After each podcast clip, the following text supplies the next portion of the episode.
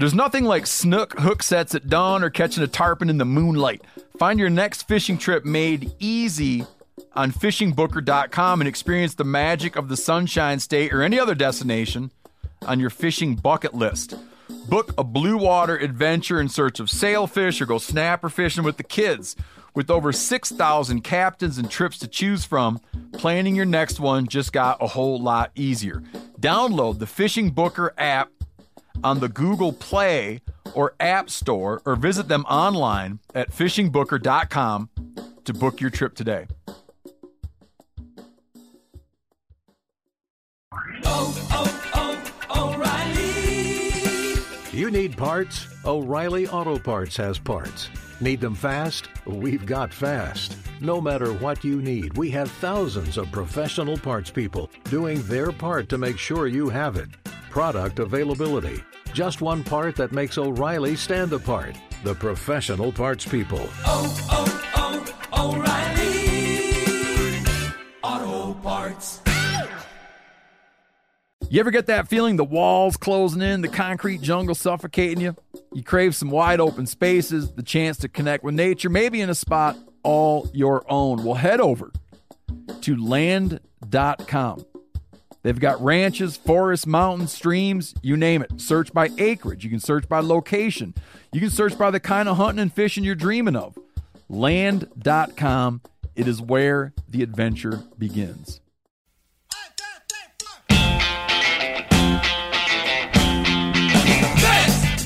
I flew all the way to the Keys to catch my first amberjack on my new slow pitch chicken rod, and the shark bit him in half, and that's not fair. You ain't too fond of uh, old Lake St. Clair there because you say they're too easy to catch out of there, but that don't matter. It's still fun as frick to catch. I jammed two swabs up my nose and touched my brain to get up to Canada to ice fish this winter. And I came back at the end of the day, and she had printed out Taylor Swift photos and put them all over my guide shack room. Good morning, degenerate anglers, and welcome to Bent, the fishing podcast that once got pulled over by a Mountie for blasting closer to the heart too loudly, a little too close to the four way moose crossing. I'm Joe Cermele.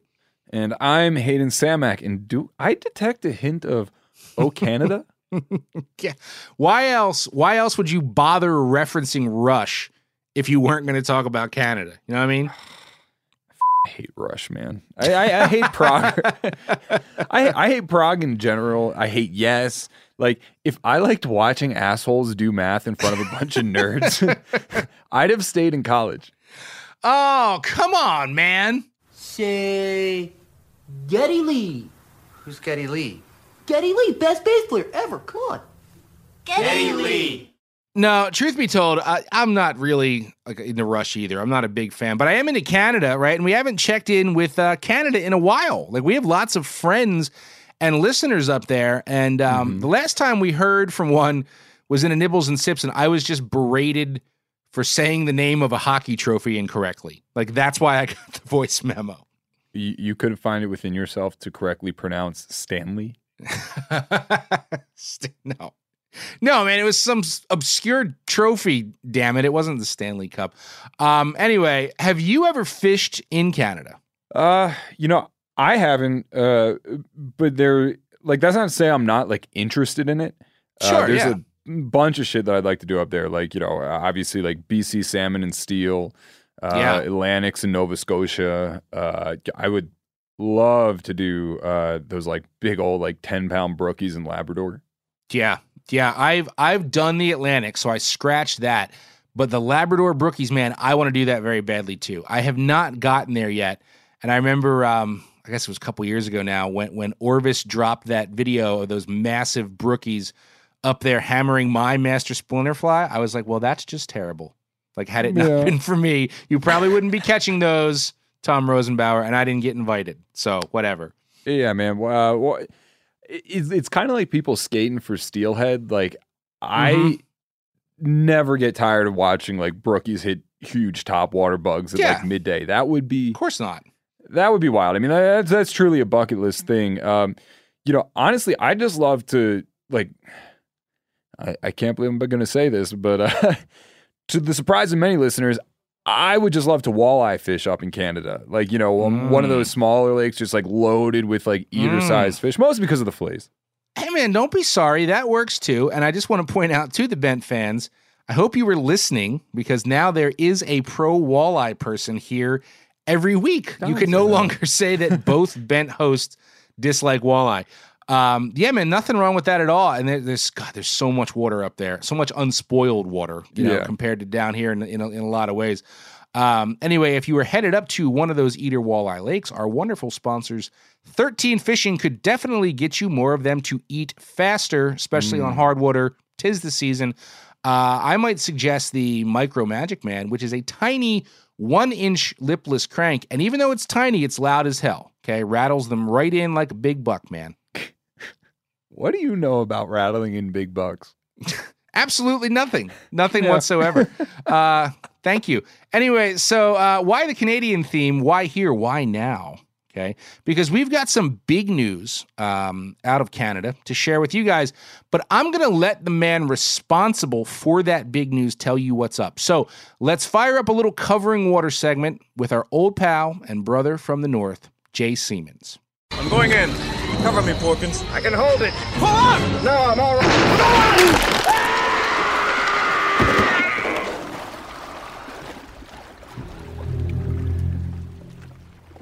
Joining us today for Covering Water, our old pal, Jay Siemens. Jay, you've not been here in a while.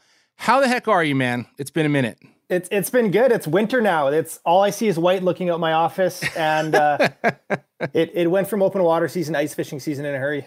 Yeah, it's still open water here, and I'm I'm still very okay with that. But um, yeah, a little further north than we are. So I teed up that you are here for a very specific reason today. You have an announcement to make. I wanted us to make it together. Something is happening today on the Meat Eater YouTube channel. What is that? We got uh, we got a new series dropping called the Canadian Angle. Something I've Yes. been chipping away at over the summer, and uh, it's going to be a fishing series I'm hosting on the Meat Eater YouTube channel. And um, kind of the play on words on the Canadian Angle is me being uh, a videographer, but then also the angling side and being a Canadian. So I love it, man. It's very smart. It's like Pet Smart. Is it Pet Smart or Pet Smart? Like we There don't actually know. Um, but yeah, man. So I've been really excited about this. I'm really pumped that you are officially doing your own series now with Meat Eater. Um, episode one today. What are we looking at for episode one? Uh, episode one, um, doing something unique. We went from uh, kind of the food chain in the springtime. You know, normally you go to the tackle store, you buy your leeches, and you go walleye fishing, right? But now I wanted to take it back a couple steps. So we started off by going to the creeks in the spring as they're thawing, and the suckers start running up the creeks. I know you just recently did a sucker video. Yes. So we started by netting some suckers, and then from that, chunked them up. I learned the art of uh, leeching, so trapping leeches, which is something I'd never done before. So I, I have a buddy in, in town here that is a commercial leech trapper. So he brought me along. We used those suckers we caught, went and uh, set traps for leeches, came back the next day.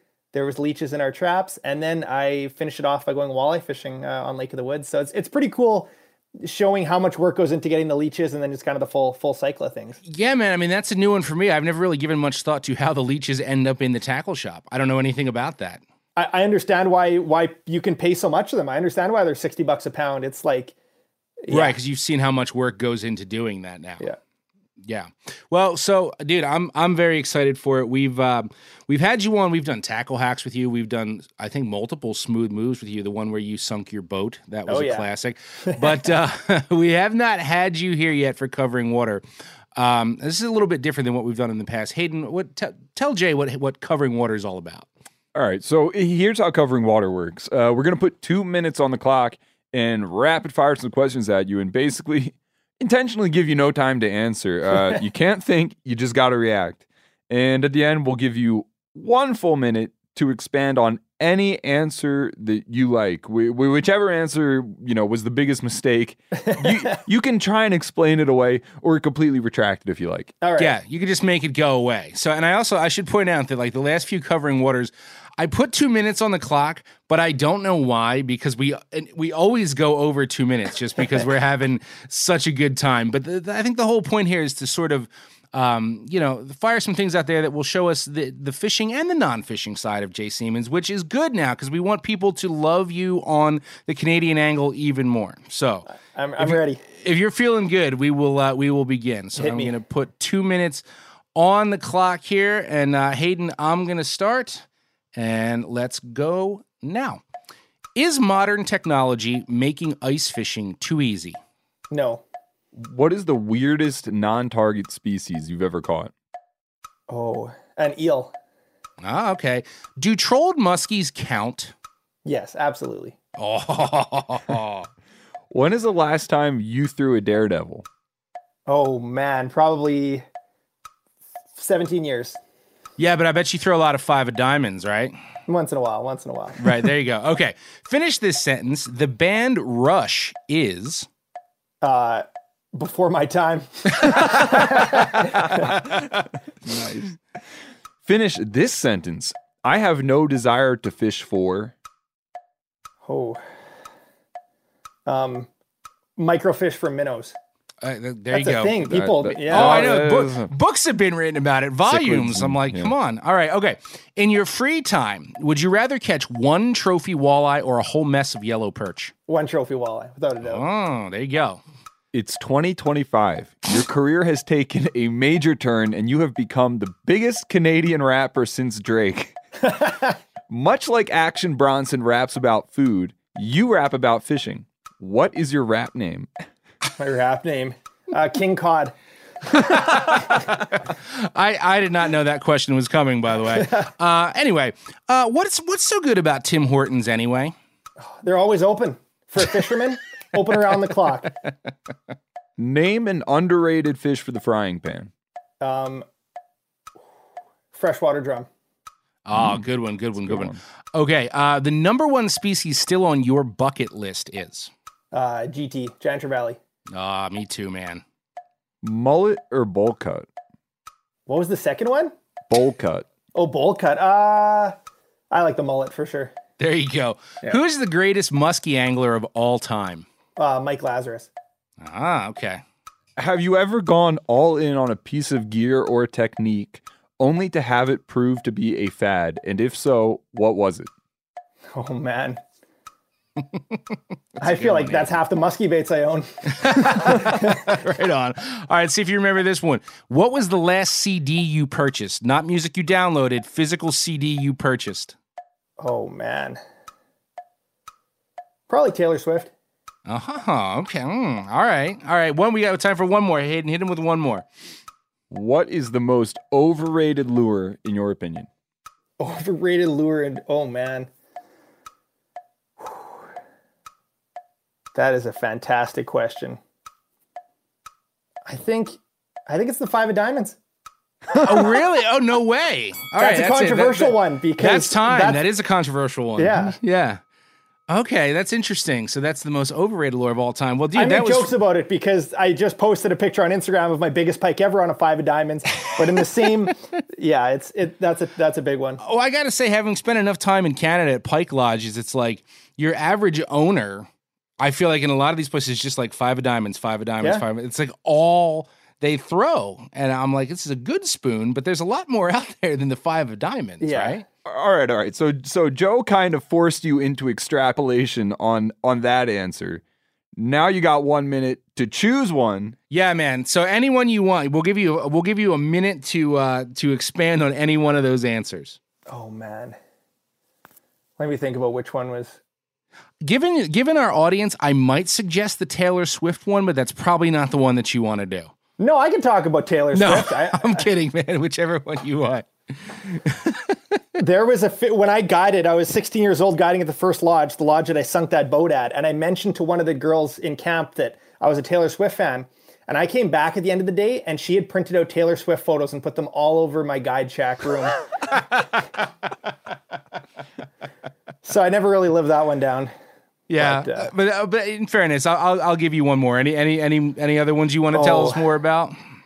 The, the ice fishing is ice fishing getting too easy? Yeah, I think that's a good I one. I think it's growing the sport more than anything. I think Right. You know now shacks from going to non-thermal now they're thermal shacks, so you don't need uh, as big of a heater. You don't need like as much propane, so it makes it easier to get out in the cold days. Electronics is getting better, which uh, you know it it keeps people more engaged. If you can have a kid staring at an underwater camera, I think that's better than them staring at their phone in the shack, right? Sure. So all those things is making ice fishing so accessible, and, and that's the big thing with ice fishing is you don't need an eighty thousand dollar boat, forty thousand dollar boat to get into it. Absolutely. You bring an axe and you get a even if you get a three hundred dollar shack and a heater, you can fish in any conditions on any size lake. And uh, I mean, obviously, you can add to that and get a snowmobile and all those other toys. But yeah, it's, it's becoming more accessible than ever, and that's why the sport's growing so fast. And I I think that's a great answer, man. And that's a side of it that I think people overlook that, you know, everybody loves to gripe about, well, it's like playing a video game now. It's just too easy. You don't have to put the work in. But you're right. Like, we need people to keep fishing going forward in the future. And if that is what's going to engage people to get out there and enjoy that more, that's that's one reason why it is definitely not a bad thing. Yeah. Um, so what are we going to see? What kind of technology you busting out on the Canadian angle round one? Round one, Little little side scan. Oh, man. There's a little bit of there's a little bit of live scope, but Yeah. uh, it's a little bit it's a little little bit lighter on technology. I think I think season two. I shouldn't even be talking about season two. yet. No, no, we're breaking the rules. We can't talk. I know a little bit about season two. We can't talk about that yet. Okay, we can't Let's talk just- about season two. we'll just get through season all, I just want to say season one ends with one of my favorite fish of the season. So you got to you got to watch through right till the end. But uh, yeah, I'm I'm excited for the ending fish for season one. Dude, they will keep watching. I will keep reminding them. This was a lot of fun, man. I'm so pumped to have the Canadian Angle launching today. Um, I know that's running for uh, at least four weeks. Four weeks, you got it, yeah. four weeks. Um, but dude, this has been a blast, and maybe maybe down the road, uh, you know, I'd love to have you in a B side. Maybe I'll be in a Canadian Angle. We'll see. I want to put you on the um, ice. I know everybody wants to put me on the ice. I know. I'll get there. I promise. so again, the Canadian Angle drops today. Uh, you definitely need to check that out. Maybe I'll even be in one with Jay down the road. Who knows, right? Um, but man, he is. I got, Jay is just a terrific angler, and I'm I'm so excited that he's doing some official work with the Meat Eater. Yeah, he's also just like a really, really nice fella. Uh, Mhm. like, like the that guy that your grandma would meet, and would afterwards be, oh, your your friend is such a nice young man. Yeah, yeah, oh, totally. Well, he is, man. We've said on this show that that Canadians are just generally nicer people than us, and I'm gonna I'm about to further that notion. Can we do, a, if you don't mind, can we do a quick voice memo? I don't think we need to make this an entire nibbles and sips segment, but I want to play it. Only, well, I mean, this caller's from Canada, right? Obviously, of course All he is. let's it. Yes, yes, yes, yeah. So this comes from north of the border, and it was sent to me by at Norfolk Boys. So I'm thinking that's North Fork, Norfolk. Mm-hmm. I love that.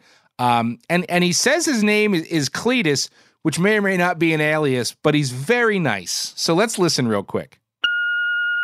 Oh, hey there, bud. This is uh, Cletus up from Norfolk County in Canada there. I got carp story two for you. It starts out musky fishing on Lake St. Clair there, and I know that uh, you ain't too fond of old Lake St. Clair there because you say they're too easy to catch out of there, but that don't matter. Still fun as frick to catch. So we was out in the fall fishing them in the, the river mouth there, bud. And uh, I, am throwing these big rubber dogs. They uh, hook into a monster. That's what I think, at least, eh? And uh, we're fighting him for like 10, 15 minutes. All the boats around us are like, oh my goodness, this is a 50 incher. So we get her up boat side and uh, think she's a 50 incher, but guess what? She ain't. She a big old carp. She's the biggest carp I ever did see. A big old rubber lips. Bigger than, big enough to make any old European carp fisherman blush, bud. So, uh, yeah. Big old carp. Lake St. Clair. Didn't catch any muskie, and uh, that's my nibbles and sips for you. We'll see if she gets on there, bud. So uh, you just have a great old day there. All right now. Oh yeah, thank you, bud. Well, uh, Cletus from the Great Northern, uh, what, the Great North Woods. Is that what you'd say? Well, yeah, but he's not that far north. If he's fishing St. Clair, he's got to be right outside Detroit. So he's Yeah, not well, like, you know, on the anyhow, tundra. But Cle- it reminds me of uh, me and my buddy David. Uh, we used to have this gag whenever we'd go ice fishing. We'd go by the aliases ourselves of uh, Cletus and Jebediah. And every Oh, time nice. an ice, yeah, yeah, every time a tip up would go off, one was me, man, there, Cletus, go get it, go get it out on that tip up right now. we, uh, I bet we used- that didn't get annoying happening all day long, all day. Well, I'll, I'll I'll tell you what, man. You drink enough beer, man, it just gets Yeah. funnier and funnier. Uh, I, I love how he takes a very backhanded shot at you for saying that you don't Ah. like the St. Clair. Yeah, yeah, yeah, yeah, yeah. I know. Uh, whi- uh, which is it's not true. Okay, I have suggested in the past that St. Clair has a reputation for being the easiest place to catch muskies, but I didn't give it that reputation. Damn it! Like I didn't make that up. That's a that's a known thing in muskie circles, especially uh, if you're trolling, which a lot of people do there. Like the guy Right. who's never spent hours breaking his wrist throwing a double cowgirl gets his 50 there and he's like, got it. And I'm like, no, you didn't. You got it, but you didn't earn it. You know what I'm saying? Yeah, musky fishing is interesting to me, but like as much as I am, uh, I, I guess you'd say fly fishing inclined, I'd Mhm. much rather uh, do muskies conventional. Oh yeah, you're you're a very smart man. You're smarter for that. Um, totally. I, I, Lord knows I've learned that fly fishing for muskies. Anyway, I got to say, I got such a kick out of this voice memo there, bud, because uh, this has happened to me. I am not a muskie zealot. I chase them time to time, and there's a lake not far from me at all that is classified as a trophy muskie lake. I've fished it probably a dozen times over the years. Never seen a muskie. Never moved a muskie. But the last time I was out there, I got thumped, and this fish was not small. And my I'm full on like my buddy lunges for the net. Uh, game on. This is it. Finally, 25 pound carp with the glide bait in its back. That was it. That was the last time I ever fished that lake looking for a muskie. You know what I'm saying? Yeah, yeah, no, I, I- can definitely see how that would be a uh, a little bit of a kick in the ass. Um, Mm-hmm. you know Mhm. that my like sort of running joke out here is like, is it the fish of the day or is it another ass hooked whitefish? You know what I mean? exactly. Yes. Speaking of a uh, of a little kick in the ass, I'm about to deliver another one when I beat you in the weekly competition we like to call Fish News. Fish News. That escalated quickly. So, not really much housekeeping this week. Um, the only thing I got, I, I, was, I, wa- I was called out on a mispronunciation, and I'd like to rectify that if I may. Uh, in our la- in our last "That's My Bar," we covered uh, Eagle Valley Resort in what I said was Posh, Nevada, and that was supposed to be pronounced Pioche, Pioche, Pioche. I still don't really know how to pronounce it. Pioche, Pioche, Pioche. That's what it, Pioche. Interestingly, if you talk to Remy Warren, he will probably also reprimand you for saying Nevada. If you are from that area, Nevada. Nevada. Yeah, you know, now that you mentioned it, the same guy hit me on that too, and I was like, I don't care Yeah. that much about Well, that. one. Joe, I- as a dude who regularly fails to pronounce shit that he reads, I feel your pain, and I'm a, I'm here for you, man. Yeah, it- it's not a big deal. It's going to happen, but but I feel like I have to say what happened. So Pioche is spelled P I O C H E, and listener Ben Parks, who sent the submission, even spelled it out phonetically for my dumbass. But he wrote P dash O dash sh with like twenty five H's. So looking at it again, now I see that he he meant it to be Pioche.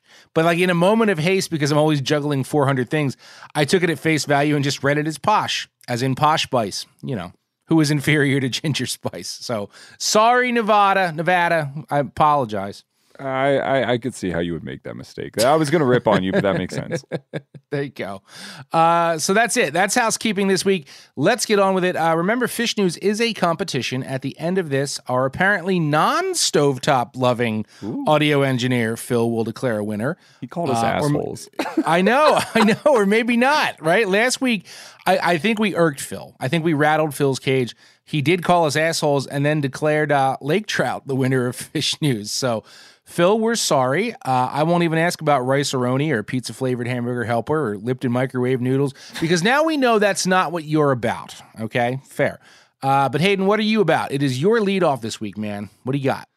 All right, so Joe, this week in fish news, we're going back to Australia. Hey. Little men at work right there, Phil. Thanks. Yep.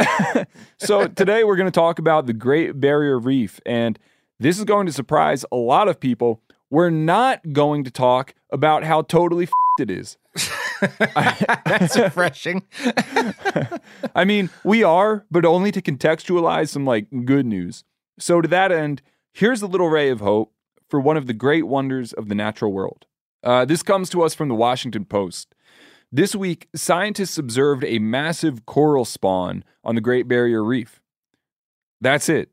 Uh, that's not really much. There's not really like a bunch to the story. It's just kind of something that happened. It's a fact. So you may be asking, why bring this up? This is a weak Yeah. ass story, Hayden. Were you rushed and had a bunch of other shit on your plate? First of all, yes, that's exactly what happened. Secondly, uh, this story does have some legitimate meat on the bone, uh, but we have to look beyond the actual event and talk more about the implications of this event. Um, everybody knows the coral reefs are in trouble.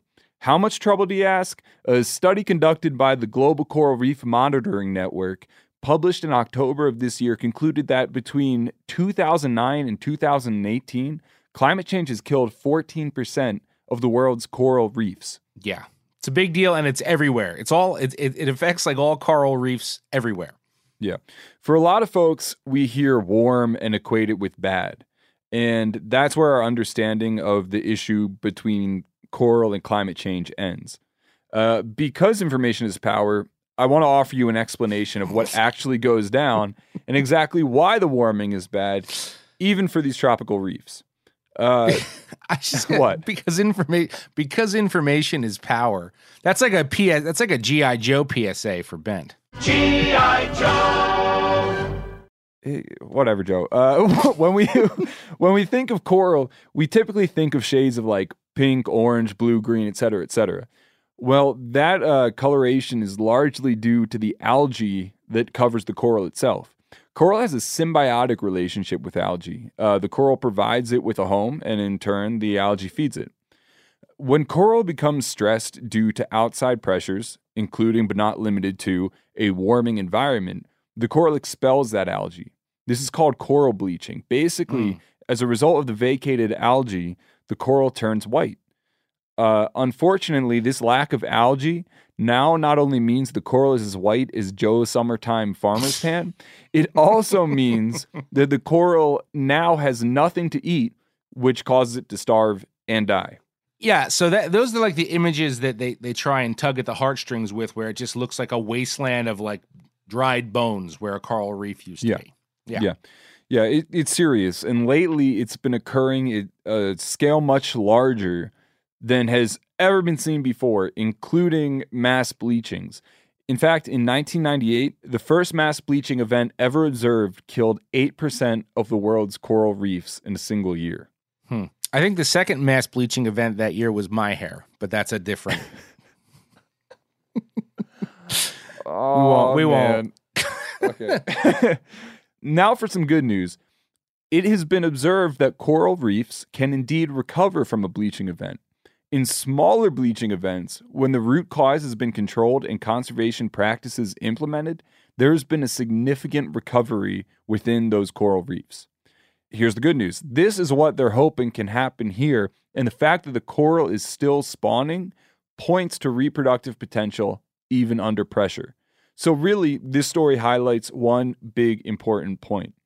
We can do something about a problem even when it's gotten, you know, cross the line into a dire situation. yeah, Things are never really too far gone to at least recover a meaningful portion of. And just because the situation is dire doesn't mean that it has to end in certain doom.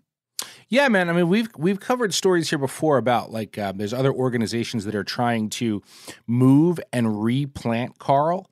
Uh, And I, but I, I, you're making a good point here, and you can apply this to a lot of different conservation stories.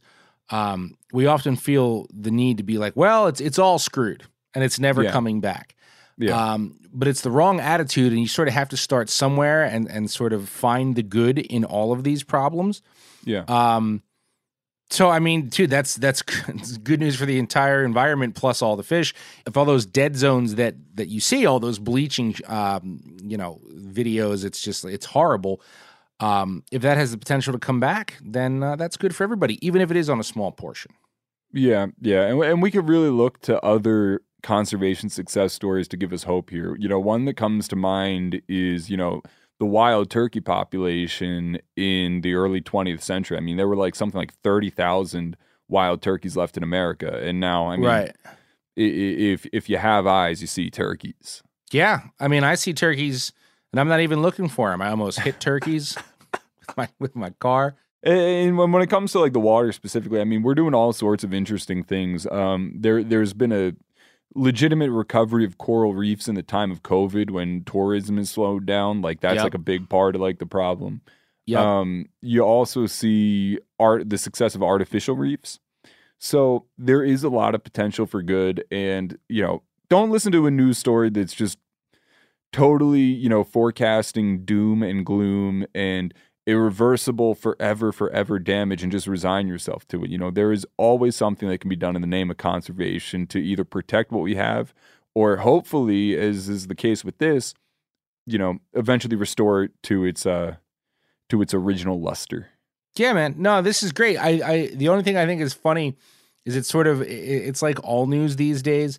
It's also just depends on who you talk to. You know what I'm saying? Like it's kind of Yeah. like um yeah, I hate to say it's kind of like with COVID. Like you read the headlines one day, it's like we're fine. And the next day, Yeah. like in the same in the same paper, it's like we're all done. Omicron, yeah, whatever. O'Reilly Auto Parts are in the business of keeping your car on the road. O'Reilly Auto Parts offer friendly, helpful service and the parts knowledge you need for all your maintenance and repairs. If you're confused about what part you need, like what wipers are going to be the best, what replacement headlights are going to be the best, go into O'Reilly and talk to the people that work there because they're great and they're super friendly and they'll get you squared away where you walk out knowing you got the right thing. They've got thousands of parts and accessories in stock, either in store or online, so you never have to worry if you're in a jam. Do you need your windshield wipers replaced? You need a brake light fixed? You need some quick service? They'll help you find the right part or point you to the nearest local repair shop for help. The professional parts people at O'Reilly Auto Parts are your one stop shop for all things auto do it yourself, and you can find what you need in store or online. Stop by O'Reilly Auto Parts today or visit us at o'reillyauto.com slash meat eater. That's o'reillyauto.com slash meat eater. You ever get that feeling you're stuck inside staring at screens and a primal urge kicks in? You crave wide open spaces, fresh air, the chance to connect with the land? Well, maybe it's time to find your own piece of the wild, but searching for property can be a maze. That's where land.com comes in. They got millions of listings across the country, from mountain ranches to hidden fishing holes. Their search tools are like a seasoned guide helping you narrow down what you want. Land.com isn't just about buying and selling. It's about finding a place to hunt, fish, explore, or simply sit by a campfire and listen to the crickets. So head over to land.com today to turn one day into today because trust me, there's nothing quite like the feeling of standing on your own piece of earth. There's nothing like snook hook sets at dawn or catching a tarpon in the moonlight. Find your next fishing trip made easy on fishingbooker.com and experience the magic of the Sunshine State or any other destination on your fishing bucket list. Book a blue water adventure in search of sailfish or go snapper fishing with the kids. With over 6,000 captains and trips to choose from, planning your next one just got a whole lot easier. Download the Fishing Booker app on the Google Play or App Store or visit them online at fishingbooker.com to book your trip today.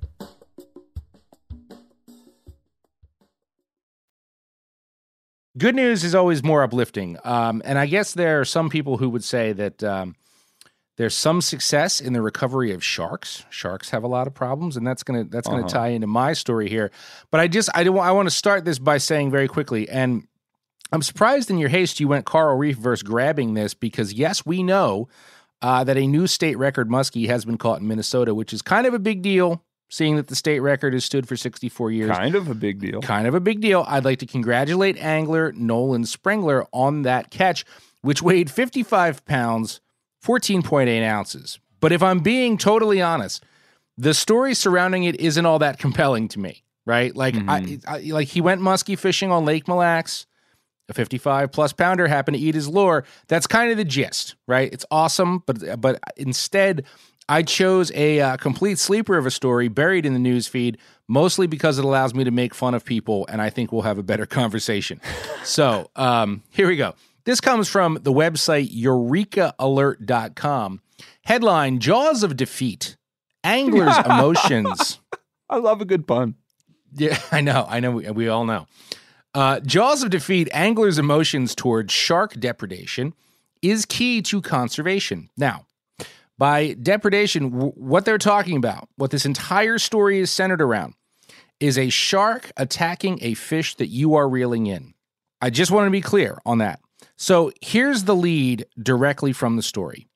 In a broad scale study recently published in Fisheries Research, researchers from the University of Massachusetts Amherst quantified the emotional and behavioral responses to shark depredation in recreational fisheries. Are, are, are you saying that people don't like it when sharks like munch their 40 pound yellowfin? let's not get ahead of ourselves here, but that's kind of what I'm saying. The study found that anglers and especially recreational fishing guides who experienced depredation were more likely to have a negative response toward sharks and were thus more likely to target sharks for additional harvesting. All You don't say. So, well, but yeah, it's it's it's, it's debatable, right? We'll get, we'll get there. So, the article suggests that um, depredation is an ever increasing problem for two reasons. One um, is that longstanding shark conservation efforts are allowing shark populations in certain regions to bounce back, so there are more sharks. The second is that the number of recreational saltwater anglers is growing year over year, so uh, more struggling fish on lines for sharks to eat. I would agree with both of those things. Absolutely no argument there. Um, I've heard from several buddies uh, in Florida, in particular, that it, it it does seem like there are more sharks than ever, and we do know it's getting more crowded on the water. So, Did you did you happen to see that video of the zombie shark? no, what's the zombie shark? I I half almost picked it up. Uh, it's just a video somebody took. They uh, they were reeling and it looked like a reef shark, and it got attacked by I think a bull shark. Mhm. And I mean, like half this thing's body is missing and it's still swimming around, like trying to a get off the line, but also trying to snag like other fish in the chum slick. I don't disbelieve that, man. Yeah. I, they they don't have large brains, and sometimes it takes a while for them to fade in moments of trauma. 20 minutes, actually. So, 20, 20 yeah. so anyway, uh, Grace Castleberry, lead author of the study, believes that this rampant depredation is quote helping to drive the perception that sharks are a threat, which in turn could lead to retaliatory actions that could lead to overharvesting of sharks. So for this study, Castleberry and her team sent a survey to loads of recreational saltwater anglers and guides across North America. 541 of them responded. Survey questions included which kinds of fish were most often depredated, and uh, in a nutshell, how did you feel when the mean shark took the yellowtail snapper off your line? Not good. So, according to the findings, over 77% of respondents noted that they had had a fish taken by a shark at least once in the last five years. Of that group, well over half had seen more than 20 depredation events in the same time period, and 72% had actually seen the shark take their catch. Furthermore, the study found that while the anglers were more likely than guides to feel a sense of awe or even excitement when witnessing shark depredation, guides who tend to experience depredation more frequently were far more likely to feel anger, distress, and sadness. Perhaps even more importantly, the surveyed guides were overwhelmingly more likely to respond to depredation by harvesting sharks in the hopes of reducing their numbers and so protecting the fish stocks they target. Now, obviously, I have no idea who these surveyed guides were or uh, where they fish, though I'd bet most of them are Southern. But something about those, yeah, yeah, but something about those reactions doesn't add up to me, right? In my opinion, it would be more likely to be the other way around. And I've witnessed it the other way around countless times. If we're saying part of the problem is that there are so many new anglers on the water, I would think it's the newbie that gets his or her first tarpon or grouper or king mac chomped off the line that would be more sad. And I, I've seen that happen. I just years ago on a bonefish trip, um, and it was tough, like tough fishing, bad weather. And I was with a dude that had never done this before, and he hooked one monster fish on the last day. Shark took it, and he was devastated. Now, conversely, every time I've been out in the Gulf or Florida with a seasoned captain, it's been around, and someone gets sharked, they don't freak out about it. You know why? Because getting it's just it's just part of the game. Getting Yeah. sharked is just part of the game. There's a name for it in saltwater fishing. It's called paying the tax man. Mm-hmm. Sometimes you got to pay the tax man.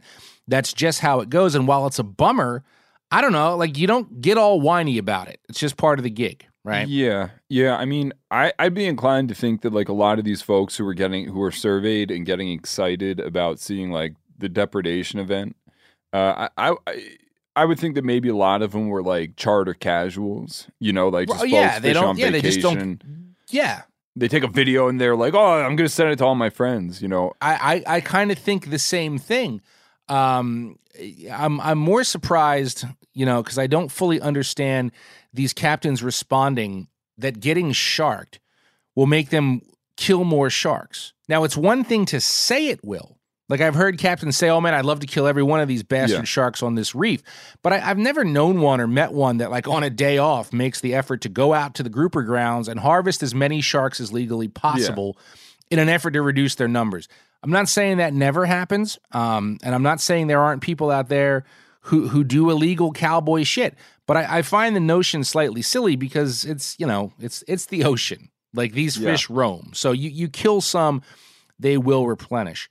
Um, in cases where uh, like every other fish is getting sharked, I've seen captains move to try and get away from them. But I can't help but interpret the whole study as, as sort of cloaked in like new school whininess. Like I Yeah. flew all the way to the Keys to catch my first amberjack on my new slow pitch jigging rod, and the shark bit him in half, and that's not fair. You know, the Yeah. shark shouldn't be allowed to do that. Like that's how I'm interpreting a lot of people who responded to this. Um, I don't know. I think it's a, a bit of a fruitless study, in my opinion. You're worried about over harvesting sharks. Like, you know, there's there's tens of thousands that are illegally finned at sea and dumped by commercial operations the world over. Mhm. Um, you know, recreational anglers that might be butthurt about having dinner taken off the line. Like, come on. So I, I I just I just found this strange and interesting. Yeah, it seems like a like a weird. It's just a weird demographic to survey about this. To your point, I've never seen somebody who's been like that shark took my like, you know, my yellowfin. I'm gonna go get that shark. My dad does a. He lives down in Turks, and right. he does Turks a Caicos, yeah. yeah, he does a ton, a ton, a ton, a ton of uh, pelagic fishing, and he has sharks rip tuna from him all the damn time, constantly. And in fact, they're talking about how they haven't seen that many sharks ever. I would venture to say, like most of the really big tuna that like he's having, not like you know, he's like having like an extended fight with, end up getting bit in half by a shark.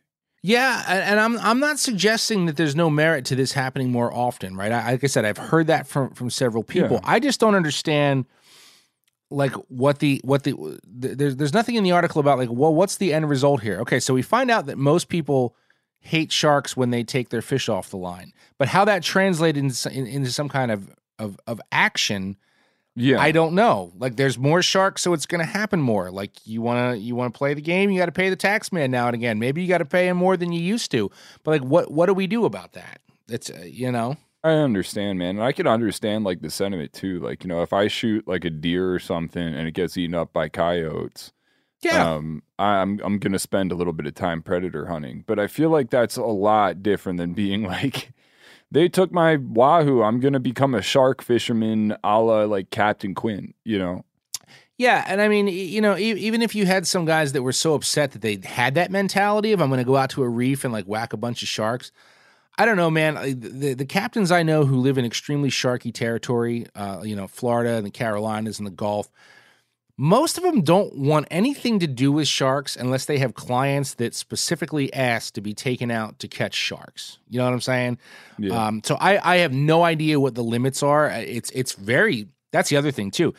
It's all over the place with what you can and cannot keep. You know what I mean? Like like to use black tips as an example. I'm pretty sure there's a season or maybe year round. Like I but I I think it's one per boat.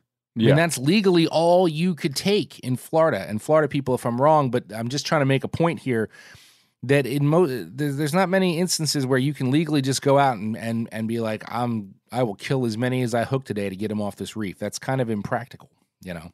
You eat shark ever?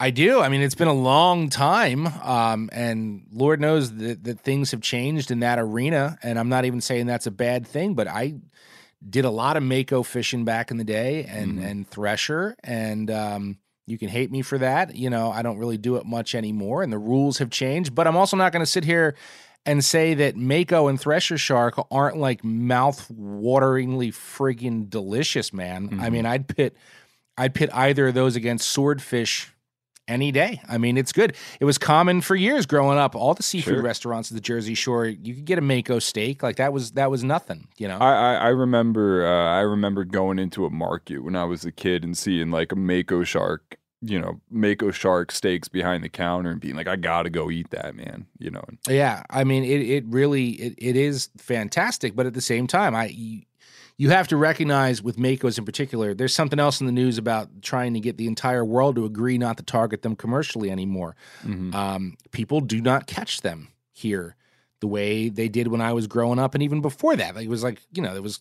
In, in the 60s and 70s, it was like all the Makos you wanted. It was good when I was younger. Lately, you know, it's it's not that easy to go out there and do that anymore. So, um, yeah, certainly Uh, not. Certainly unless not you're saying. like a unless you're like a, a charter fishing like ex frat boy, not you know letting his fly hang over and catching seven hundred pounders. yeah, I, you know, it, it's hard for me to come down. I'm, I mean, Smooth move reference. I know, I know that, but like, I, I, I'm not gonna lie, man. If somebody invited me out on a Mako trip and we caught a keeper, I, I do that so infrequently. You know, I'm not a charter captain that's out there shark fishing week over week in season. Yeah, I don't know, man. Like, I don't know how terrible I would feel about keeping a legal one because I'm not going to do that 10 times a year. You know, it's probably been, I don't think you should feel bad about that. if I see a thresher in the bunker when I'm striper fishing, like, I'm not opposed to trying to catch that. It's all delicious. Anyway, um, that's what I got. So, people, stop being sad about the sharks or just, I don't, maybe try not saltwater fishing in Florida because it's going to happen eventually. Uh, Phil, coral reefs or sharks? Which one takes your fancy? Coral. This coral instantly. I also believe Phil looks good in the color coral. You know what I mean? I think Phil looks Um, good no matter what he wears. Let me win. So we will we will hear from Phil, and then um, man, we're gonna crank the metal and rock the mullet for uh, pretty good awkward moments in angling. Joe and Sharks, Sharks and Joe. It's a tale as old as time, and it still never gets old. Joe, you're the winner this week. Hayden, maybe you shouldn't have rushed and put some more time into your story. But listen, man, I'm sorry. I had to choose because If you choose not to decide, I don't want you to feel embarrassed. But if you do, you could always. Night night away from here. And Hayden, I'll let you go with just a little bit of advice that my grandfather told me. The night before he died, he sat me down next to his bedside, told me to lean in closer, and whispered in my ear, Phil,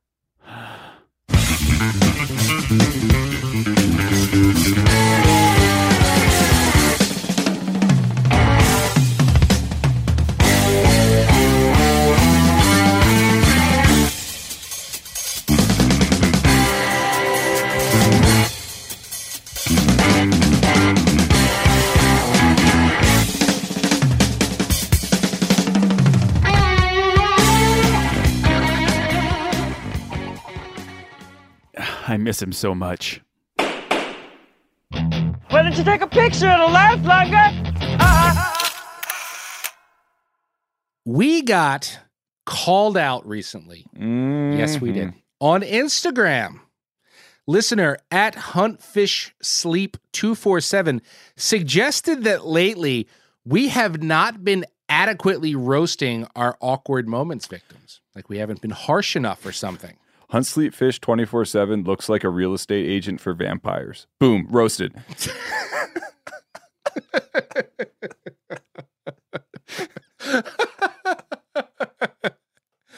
Hunt Sleep Fish, I didn't know that was coming.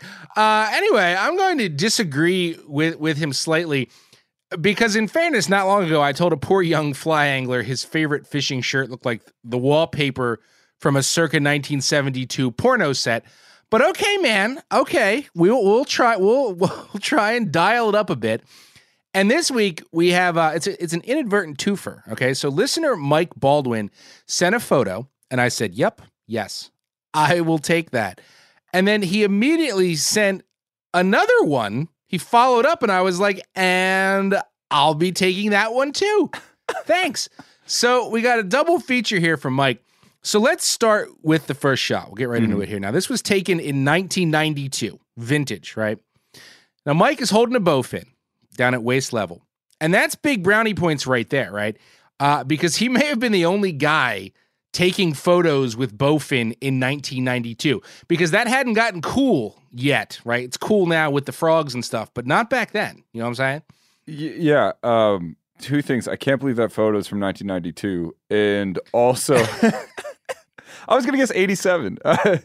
it also appears that that bowfin, which is a, it looks like a pretty respectable bowfin. It's good am I wrong? fish. It's yeah. it's not small. No, it's good fish. Uh, it appears that that uh, bowfin is on a stringer, which makes me wonder if Mike ate the bowfin because Mhm. eating bowfin isn't something uh, I don't think you see super often. No, no, they're like they're not that popular of a food fish, and you're right. Uh, there does appear to be an old school like nylon rope stringer in its mouth. I'm not sure if he ate it. Um, what I am sure of is that nobody else has ever gone bowfin fishing in the super tight, screaming red nut hugger pants that Mike is wearing in photo number one. Now, th- now look, this photo is cut off. It's cut off mid thigh on Mike, so they could be sweats. They Could be- could be shorts. Could be cutoffs, right? yeah. Yeah, but at first glance, like when you just look at it, it's like shit. Where have I seen those pants before? Oh yeah, in the Beat It video. This is like this kind of reminds me like a like an Uncle Ted like Ted Nugent outfit. yes, Uh, yes, or maybe not the much shirt, so. but like definitely like the pants. Yeah, yeah. So the shirt. So Mike is wearing a faded early 90s style, like what I'd call like a bum equipment style sweatshirt. Yeah. Now, those of course, they've they've become fashionable once again. But this one appears to have been purchased in the Chicago theater district. It just says Chicago, Mhm. and there's a, a clip art style graphic of a saxophone and the laughing and crying masks that are like the universal symbol for theater. They probably have a real name or something, but I don't I don't know what that is. Yeah, I've, I honestly have no idea either. But ge- forget all that. Can we please get to you know what I want to talk about, man? Yeah, you want to talk about the hair? I yes, wanna we talk can, about the man. hair. Let's let's talk about the hair. Do it. Uh, so Mike is. Uh, I'll tell you what, man. It is a hell, a hell of a blonde mullet. It's special. I. Um, it's special. It's parted straight down the middle. It's flowing shoulder locks for days. Now, Yep. like he seems to be a pretty tall guy. I would guess this dude is, you know, but the mullet actually makes him significantly taller. Uh, Yes. While I'm sure it's just the way that his hair might have fallen that day, the best way I could describe it to, you know, someone who hasn't gone to Joe's Instagram and seen this picture, um, it's imagine a bald man with flowing locks, and I'm gonna I'll, we'll get to this in the roast too, but flowing locks around the sides, and then he just plopped a toupee just right on the top of his head and didn't press it down. He just he threw it up in the air and Yeah. caught it. You know, Yeah. See, I think I think it's just like moosed Yeah. or coiffed or permed, maybe. But it, it looks, it, yeah, it looks very strange. So here's what we're gonna do to spice up awkward moments. Hayden just mentioned a roast, right? Now Hayden has examined the photo and come up with a series of actual roast style shots based on it. And I don't know what they are, right? So we're going to say, let's see how many land. Phil, Phil, can we get like, I don't know, like some crackling fire or something? So go ahead. Photo number one of Mike Baldwin. Uh, sorry in advance, Mike. You asked for this. Uh, dude's mullet looks like it's trying to get away from his head. Brian Eno saw this picture and decided it was time to cut his hair. That one's not going to land with a ton of people, but the ones that just got that got it real good. Dude looks like he thinks Brian Bosworth is still going to turn it around. Dude looks like the medicine man in Dances with Wolves bleached his hair and got into prog rock. Dude looks like an undercover Oh cop God. trying to bust a hockey team. oh my God. Is that it? Is that all you got? That's all I got for that one. I, I'm gonna give it to the Dances with Wolves. It's not easy to work a Dances with Wolves reference in, man. That was great. Uh, okay, so then we have now we have a second shot of Mike. Now in the first shot, he looks kind of tall and skinny, and like you know the ensemble could make him, we'll say like the keyboard player in Men at Work or something like that, right? Yeah. Now, by contrast, in photo two, Mike is squarely the roadie for Ministry or Dokken or something. Yeah, it, it- it's quite a transformation. Same mullet, Yeah. which looks Yeah. a little bit more like it looks less. I don't know, planned this time. It's like the mullet in its natural state. Right. Uh, He just woke Right. up, you know. Uh, all of a sudden, though, Mike's looking buff, dude. Yeah. Yeah, he's jacked all of a sudden, right? And now he's he's wearing like like navy Dickies pants, a vintage Puma t-shirt with the sleeves cut off. Um, and he's got a pair of pit viper shades hanging around his neck. Now, this reminds me a bit of um, you know that like that, that classic old shot of Schwarzenegger like holding a tiny girl in a bikini, Yeah, like yeah. cradling mm-hmm. her, right? Because Mike is holding up a chain stringer, stretching it out in front of him between both arms, and it has to weigh like 50 pounds. Yeah, Right? yeah, The- dude. I tried to count, and I'm putting like the combined number of like perch and bluegill and crappie on that stringer. It has to be close to 100 fish. It's got easily, easily, which based on this haul, now I'm kind of thinking he probably ate the bowfin. I Oh, think, definitely. I think Mike likes to eat fish. So um, there's the setup there. That's what photo two looks like. Do your thing, man. Uh, give me, give me the roast of uh, Mike Baldwin photo number two. All right, uh, dude's shirt says Puma, but his hair says Tiger King. These are all more mullet jokes. Dude looks like Hulk Hogan's stepbrother. Dude was wearing Vipers before Vipers were cool, like everyone else who wears Vipers. Oh, he took the shot at the Vipers. Dude Pit looks like Viper wearers, you've just been just scorned right there. dude looks like he strung those fish on the dream catcher he had hanging from his truck's rear view. Dude looks like a character they cut from Wet Hot American Summer because he was too unlikable. Mike, I don't mean any of this, man. I'm, No, I'm just joking no, listen. I, I- Mike sent this in. Don't apologize. This is what happens on awkward photos. The dream catcher was brilliant. That was the one. Oh, that was the one right there. So there you go. We changed it up a little bit. I I, I hope that was a bit more up to snuff at Hunt Fish Sleep two four seven. Um, and Mike, we can't thank you enough for sending these shots. man. they are fantastic. I love the vintage stuff. Uh, we can have a really good time with it. Such a tremendous ape drape, hockey hair, whatever else the Vandals called it. And hey, if you have a photo you'd like us to consider for a roasting, you know where to send it. Bent at themeateater.com. Okay, I still feel a little bit bad about it because you Oh, know you'll get over that as as we move along here. You'll stop Nah, feeling Mike- bad. Mike's used to be a good sport. yeah, yeah. He sent him, you know. Yeah, yeah, no, I, I that that was pretty fun. Um, and I encourage our listeners to start adding their own roast one-liner in the comments on these photos on the good old InstaSlam. Yeah, um, yeah. you know, I I could stand to be a little bit inspired, and I, I wouldn't mind a little bit of inspiration from our listeners. Yeah, dude, those were fun. They were a nice touch. I really, I like, I like the one-liners, and I 100% um, encourage this too. I also encourage you to dig deep in the archives, like Mike did, because I love a good vintage shot. Oh. vintage to me, vintage shots are always more fun. So much better. Um, yeah, he had the hair, the Puma, even like the cheap nylon rope stringer, all classics. Mike, very much appreciated. And speaking of classics, uh, I believe you're closing us out today with one. Yeah. Yes. Yes, sir. Uh, so we've spent some time in the chilly north this week. So let's hit an end of the line that not only maintains Mike's vintage vibes, but uh, we'll say brings back a little little summer vibe as we head into the cold season. Fishy, fishy, fishy, fishy! Oh, that's not loud enough, Bert. I have already sung my praises for the Arbogast Jitterbug here on End of the Line. And when I did, I noted that while the Jitterbug is in many ways forgotten, that walking, waddling wakebait still has a huge cult following. But there's another member of the Arbogast lineup that I can't quite say the same thing about. While the company has never stopped producing the Hula Popper, I hear even fewer people talking about that classic than the Jitterbug. which is a shame. So I'm going to talk about it.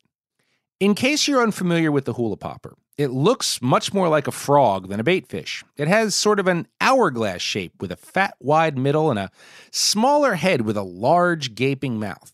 However, unlike later poppers with deeply scooped mouths, the inside of a hula's mouth is shallow and flat, which throws water faster and farther and gives the lure a slightly higher pitch than other poppers. Large models have two trebles dangling from the belly. Smaller models sport one treble, but what really makes a hula popper a hula popper is the signature thin rubber hula skirt hanging off the back. Arbogast introduced the hula popper in 1941, and it was that rubber hula skirt that made it so unique. The company patented the hula skirt in 1938, but not for use on the hula popper. The hula skirt was invented for Arbogast's Hawaiian Wiggler, their first public offering that never really took hold and has been long discontinued. But owner Fred Arbogast was the first person to figure out that a rubber skirt could hide a hook while also making a bait a bit more weedless. And as we all know, while the Hawaiian Wiggler didn't last, rubber skirts have kind of stood the test of time. But the hula skirt on a hula popper isn't hiding any hooks. It's there purely to add action, and honestly, the hula popper is probably one of the least weedless topwaters ever, which I always found kind of funny because the most iconic hula pattern is frog, which you'd probably want to throw in some pretty sloppy stuff. I've never used any frog pattern hulas, nor do I have much interest in the full size double treble hula. My ringer has always been the small one and a quarter inch hula in all black. Between the size, shape, and color and that tail fluttering away, this particular hula model kicks ass because it looks more like a bug than a baitfish or frog. Yet it's just heavy enough that it can be delivered very effectively on a light spinning outfit. The tiny black hula is the conventional angler's equivalent of the boogle bug or Mr. Wiggly, which smallmouth fly anglers lean on hard. I first discovered its power as a teenager while wading a local Smalley stream, and as I recall it, the fishing kind of sucked that day, but it was one of those hot summer afternoons with dragonflies just kind of zipping all over the place. I don't even remember how that tiny black hula ended up in my tackle kit, but just as they often do with popper flies, a Smalley sipped that thing off the surface before I ever had a chance to twitch it. I quickly figured out that subtlety was the key. Don't overpop a tiny hula. Just let it ride and give it the occasional nudge. I've done this with tiny hulas in other colors too, but none of them produce like that jet black. As I'm sure some of you already know, while that classic Arbogast hula skirt looks great in the water, it has a tendency to get really dry and crispy if it sits too long in a tackle box without getting splashed. Now, I once read that a tiny schmear of Vaseline on that skirt between uses will prevent this, but like who who has time for that? I don't. I just use that OG skirt that comes with it until it's dry and brittle and then just lash a bunch of Sili Legs on the back at the tying vise and call it good. I mean, it works just as well. Now, if any of you kids are just too cool to fish an old timey hula popper, Arbogast recently tried to appeal to you directly with the Hula Popper 2.0. It comes in mod funky colors like Black Death, Blue Kill, Coach Hog, and White Zombie. Instead of a rubber hula skirt, there are flashy feathers on that tail. And I wanted to like them. I really did. But I still like my plain black classic mini hula better, which, by the way, is light enough to cast on a 7 or 8 weight fly rod if you're feeling extra dirty.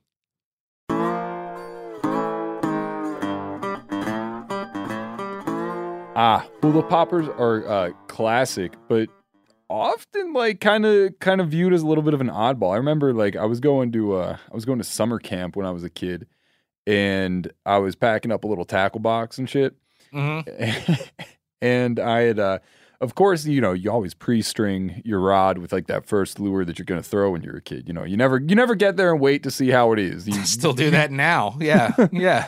Well, I, uh, I I picked a hula popper, and my dad looks at me, and goes, "What are you trying to start off with the weirdest thing you could think of?" Ah, yeah, but come on, that's that's wrong though. Hula poppers I know. kick ass. They I, kick I ass. remember I remember that's to be honest with you, that's when I first started.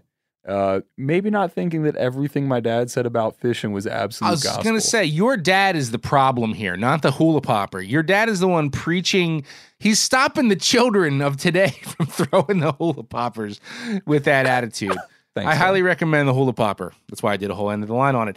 Anyway, so look, that's it for this week. Uh, I got to say, Canada, it was good figuratively hanging with you again. And if you're planning to literally hang out in Canada, remember uh, a negative rapid antigen COVID test is not acceptable at the border. You either have to get the Q-tip jammed up your snooter, or you can keep ice fishing on the same pressured park pond in your neighborhood down here in the states. I jammed two swabs up my nose and touched my brain to get up to Canada to ice fish this winter. Uh, don't forget, check out episode one of the Canadian angle on MeatEater's YouTube channel. And while you're playing around on your phone, send a bar nomination, sale bin item, voice memo, awkward photo, or anything else you think we might be able to use on the show to bent at themeateater.com. Also, keep it up with those uh, Bent Podcast and the Generate Angler hashtags there, bud. We love seeing them there, bud. So uh, maybe you snag a carp with your hula pop or take a little photo for us there, bud. So you just uh, have a great old day there. Oh, yeah. Thank you, bud.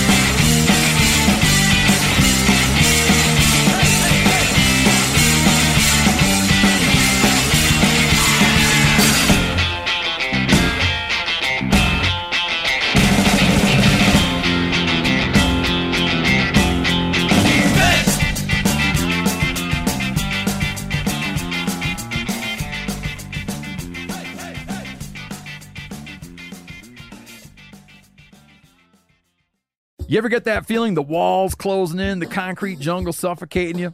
You crave some wide open spaces, the chance to connect with nature, maybe in a spot all your own. Well, head over to land.com.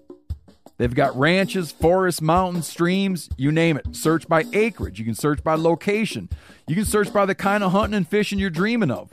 Land.com. It is where the adventure begins. Hey, we're going to take a little break here and talk about interstate batteries. Now, if you're like me, enjoying the great outdoors, you need gear that is as reliable as it gets. That's why I power my adventures with interstate batteries. I use interstate batteries in my boats. I use interstate batteries in my camper. Great for your truck, too. From Alaska to Montana, they're outrageously dependable. Battery is essential.